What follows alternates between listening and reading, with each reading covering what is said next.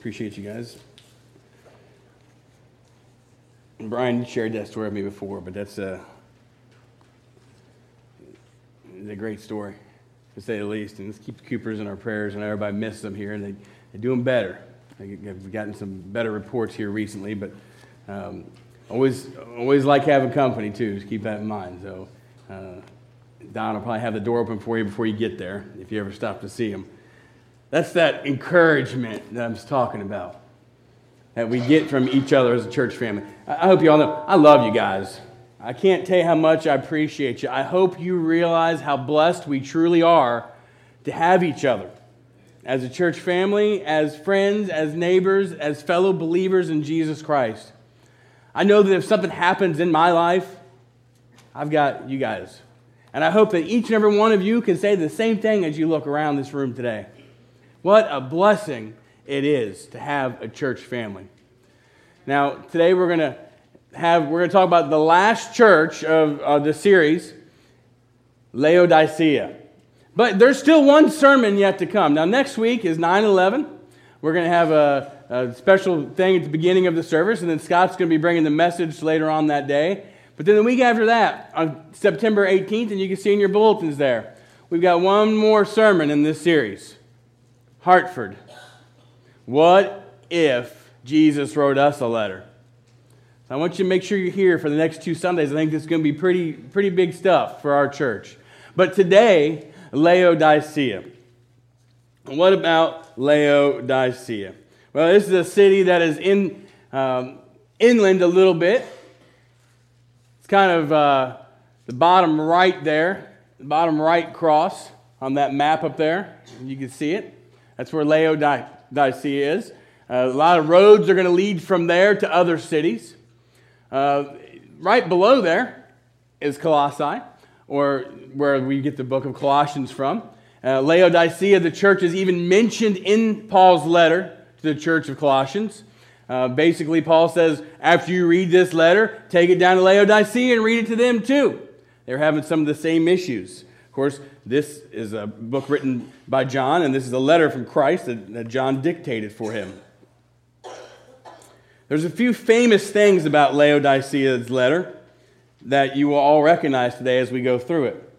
Here's a couple. Uh, of course, stand at the door knock. And the lukewarm, neither hot nor cold. These are all both things that come from this specific scripture. But yet we all, we all know these things. Laodicea is the only letter that Christ wrote that had nothing good to say about what the church was doing. I think about the last six churches we've talked about, there was some good. There was one church that had nothing bad to say. Most of them had good and bad. But with Laodicea, there's nothing good that comes out of that. Now, this was a rich city, very wealthy city. They were a center of banking. They had their own coins that they would make. And that'll come into the story today, come into play here. It makes more sense when we look at these things about what these cities had going on in them. This is why Christ was using these illustrations that mattered to these people. And we try to do the same thing here with us uh, Everett did a real good job with salt. That's what we do. That's what Christ did. They also had a black wool trade. One of their biggest trades out of that city, one of their biggest industrial trades, was a unique black or almost purple type of wool that they would make uh, different um, outfits with. It was a cheaper type material and was also used uh, for soldiers and some of the gear that they would wear underneath armor. This was a big trade for them. And then finally, they had a medical school there that specialized in the ear, but more importantly, they specialized in the eye. And this was a really a new wave of, of, of health in this city, or in this time. People started looking at those eyeballs. And they developed an eye ointment. And this eye ointment would also be something that was highly sought out through the Roman Empire, would be a big part of their trade. Uh, again, why were they wealthy? Because of their black wool and because of their eye ointment.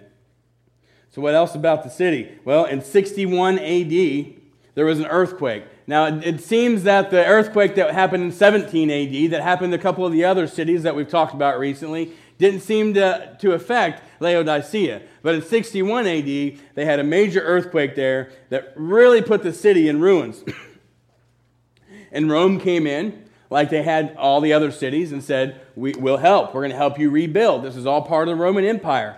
But Laodicea said, Uh uh-uh. uh They wanted to do it on their own. They wanted to make sure there was no outside interference. They wanted to build their buildings back the way that they wanted to build their buildings back. They didn't need help because they prided themselves on how rich they were.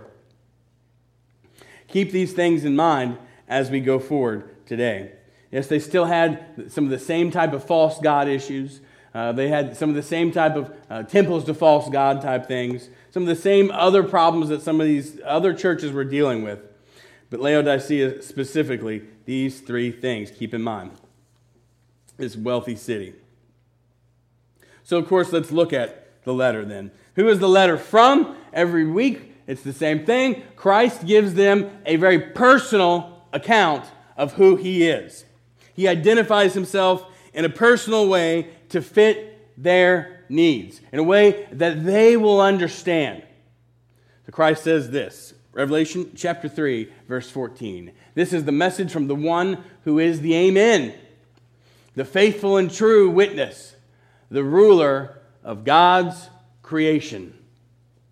Let's break this down a little bit. He said he was the, the Amen or the great Amen. Well, let's look at what the word Amen means. I agree or so be it. When you say amen, you are saying, so be it, or I agree, or hear, hear, or right on, or however you want to look at it, you're saying, so be it. So if I say something along the lines of, boy, aren't we blessed to have Jesus in our hearts, and you say, amen, right? You're really saying, so be it. Yeah, that's right. Christ's word is dependable, is what this means. He is the Amen. He is the one that has made it be. He is dependable. What he says is what is. He says it, that's that. Next, he says he's a ruler. I'm sorry, witness. Personal observation. And when Christ gives us personal observation, we know that it is 100% accurate, honest, true. This, again, is exactly what it is. Christ has that personal observation on each and every one of our lives. He knows us better than we know ourselves. That's why when he identifies himself to these people, he knows that this is how he needs to identify himself to these people. See, he knows us better because he is our creator. He is the ruler of creation in other words, he wasn't created himself, he instead was the creator. Stay with me, Ryan. He knows us better than we know ourselves. He knows all of our specific needs. Everything about us. Why? Because He created us. Now think, think about that for a second. Because I think I know what I need. I'm pretty sure I know that today I need to take a shower. Check. Shave before church. Check. Go to Subway after church and eat a foot long double meat, double cheese with extra mayonnaise. I'm not there yet. We're getting there. Some of my basic needs, I know, right? But you know what? I don't even begin to know myself compared to the way the Creator knows me. And that goes for each. That's not just me. That's not me saying, look at me or I. This is not the preacher. This is an illustration, right? An illustration. Because it's the same for you, and you, and you, and you, and you, and you. Christ knows you. He is not a creation. He was there from the beginning. Look at the beginning of your bull, the front of your bulletins today. What does it say? John chapter 1, verse 1. In the beginning was the Word, and the Word was God, and the Word was, God, was with God. Jesus was there when you were created in your mother's womb. Jesus was there when Adam and Eve were created. Jesus was there before day one of creation because Jesus is God. And if there's one thing that we know about God, He knows our specific needs. So that's who it's from. But now, who is the letter for? Revelation chapter 3, verse 15 through 17. Let's look at this. There's a few slides here. I know all the things you do, that you are neither hot nor cold. I wish that you were one or the other, but since you are like lukewarm water, neither hot nor cold, I will spit you out of my mouth. You say, I am rich, I have everything I want, I don't need a thing, and you don't realize that you are wretched and miserable and poor and blind and naked. Wow. I sure wouldn't want to be the church that got that letter. Boy, I would be scared at this point if I was that church in Laodicea having to read this where Jesus is saying that because we're so lukewarm, he's going to spit us out of his mouth. That's denial of the Holy Spirit. That's us knowing what we need to do and refusing to do it. That's us being pulled by the Spirit to worship, to reach out, and us saying, uh uh-uh, uh, because I'm comfortable where I'm at, because I don't need anything, because I've got money and stuff and eye ointment and clothes and food. The Lord says to them, they're not hot or cold, hot nor cold. They're indifferent or non committal. Think about that for a second. What kind of issues are there in the world right now where it is so easy to play these two cards? To say, ah, I'm indifferent to that, I'm just going to stay out of it. Or, eh, I'm non committal on this subject because I don't want anybody to be mad at me. I don't, I don't want anybody not to like me. Like we've talked about so many times, there's two ends of this spectrum. There's, there's the end that, that's going to be very liberal and say, hey, do whatever you want. It's 2016. And then there's the other end that's very legalistic, that's going to add and add and add and add to things that we are told not to do. But we have to look at the scripture, folks. We have to look at what God, what the Word actually says. And then when we see that, and we can see it for the truth that it is, the only truth, we can't be indifferent to it. We can't be non committal to it.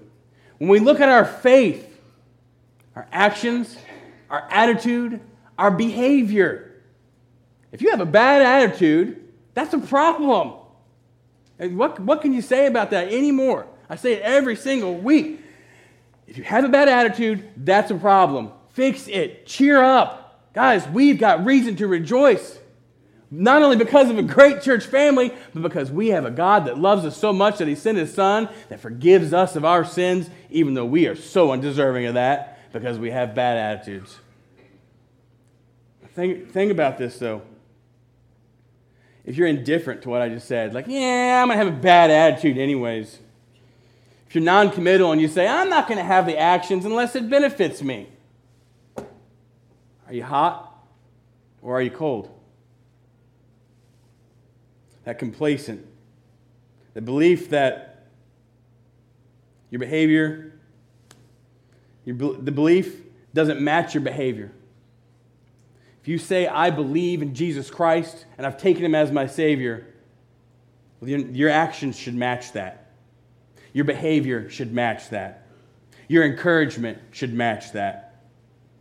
And if it doesn't, then we are in danger of being hot nor cold. And if we're not hot or cold, we are in big time danger of Christ spitting us out of his mouth. Spit or vomit, some translations say. It's that rejection. Now, some of you might have just said, ew. Yeah, ew is absolutely right.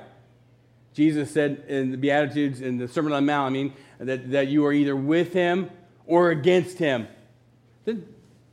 There's no, I'm sometimes for him and I'm sometimes against him. Either you're for him or you're against him. And folks, church attendance is not what makes you for him, but that is part of it.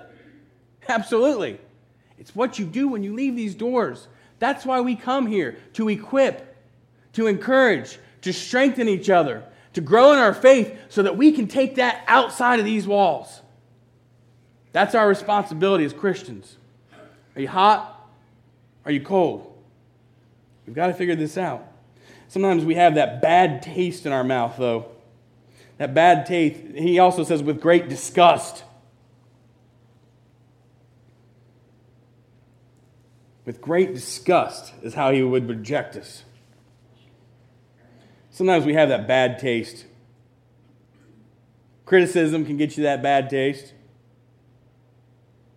Today, this week, I had a bad taste in my mouth over a football player. Colin Kaepernick, if you haven't heard of him, refused to stand for the national anthem. And it left a real bad taste in my mouth. I thought, how dare he? This guy plays a sport and makes, I don't know, $200,000 million a year. Probably more like 12 or 15. A bunch of money. More than we all have together is what he makes. And you know what? He's not even that good. That's my right to say that, isn't it? As an American citizen, I have the right, just like he does, to sit down during that national anthem. I have the right to say, How dare you? And Colin Kaepernick, I hope that you watch this video on YouTube and I hope you know that a preacher from a church in Hartford, Kentucky is disappointed in you. Very disappointed. But chances are he won't. And chances are he doesn't care what I have to say. But I have the right to say it. That's a real bad taste, Colin. Not very classy. And that's my right as an American citizen, and I choose to use that right right now. However, I also have a bigger role as a Christian. And as hard as it is, I got to forgive him. And as hard as it is and as despicable it is, here's a man who could be a role model for young, for young people, for young African American children, who has instead chosen to take a different route a route of oppression as he sits in his mansion with his millions and millions of dollars. But I have to instead take a Christian attitude. I have to love him regardless and say, you know what? We forgive you, even if you don't want to be forgiven, even if you didn't ask for forgiveness. And I have to say, you know what? We got to pray for this young man. We got to pray for this young man and so many other people out there that have hate in their heart. There's a whole world out there, folks, that doesn't realize what Christianity is truly about. In a word, love. And that's why we have to have that behavior that action, that attitude every day, even when people literally make us sick to our stomachs and disgust and leave that bad taste. No, that doesn't mean we have to like it. And I know that most of us certainly don't. But it does mean that we still have to love Him. So, what else does Christ say about that, that, that indifference, that rejection, that disgust? he says something about people saying they have no needs. That's just arrogant, is what that is. And he says instead to them, You're poor, you're blind, you're naked. That's what he says to them. See, it doesn't matter what stuff you have, what things you have. Doesn't, it doesn't matter how great you think you are. If you're going to come and you're going to say before God, I have no needs, our church has no needs, we're everything we need to be right now. Christ is going to say to you, You're poor. Remember what they prided themselves on? Their money. And he says, You're poor. He says, You're blind. Remember that eye ointment? That was their biggest export. Remember their clothing, black wool. Christ says, You're naked. Don't you realize? Don't you realize what you're doing here? Arrogance is offensive. The fact is, without Christ, we have nothing. So that's who it's from, that's who it's for. Now let's look at the purpose. Revelation chapter 3, verse 18 through 20. So I advise you to buy gold from me, gold that has been purified by fire. Then you will be rich. Also buy white garments from me, so that you will not be ashamed by your nakedness and ointment for your eyes, so you will be able to see. I correct and discipline everyone I love, so be diligent and turn from your indifference.